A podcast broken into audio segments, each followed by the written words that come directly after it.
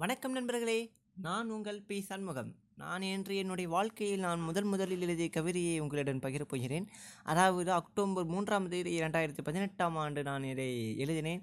அதே நாளான இன்று அக்டோபர் மூன்று இரண்டாயிரத்தி இருபதாம் நாள் அன்று நான் இதை வெளியிடுகிறேன். வாருங்கள் கவிதைக்கு செல்லலாம். இந்த கவிதையானது நான் சூரியன் சந்திரனை காதலிப்பது போல் அமைத்திருக்கிறேன்.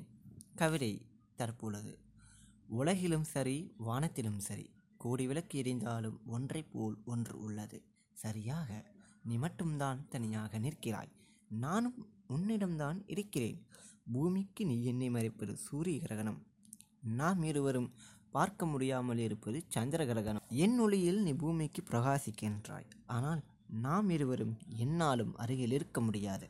நமக்கு மனம் முடிக்காமல் வாழ்நாள் முழுவதும் நாம் இருவர் மட்டுமே காதலித்து கொண்டிருக்கிறோம். பார்வை இல்லாத நாம் ஒளியில் காதலை பகிர்ந்து கொள்கிறோம். எப்படி நண்பர்களே என்னுடைய கவிதை இருக்கிறது? நான் மீண்டும் மற்றொரு கவிதையில் உங்களை பகிர்கிறேன். நன்றி வணக்கம்.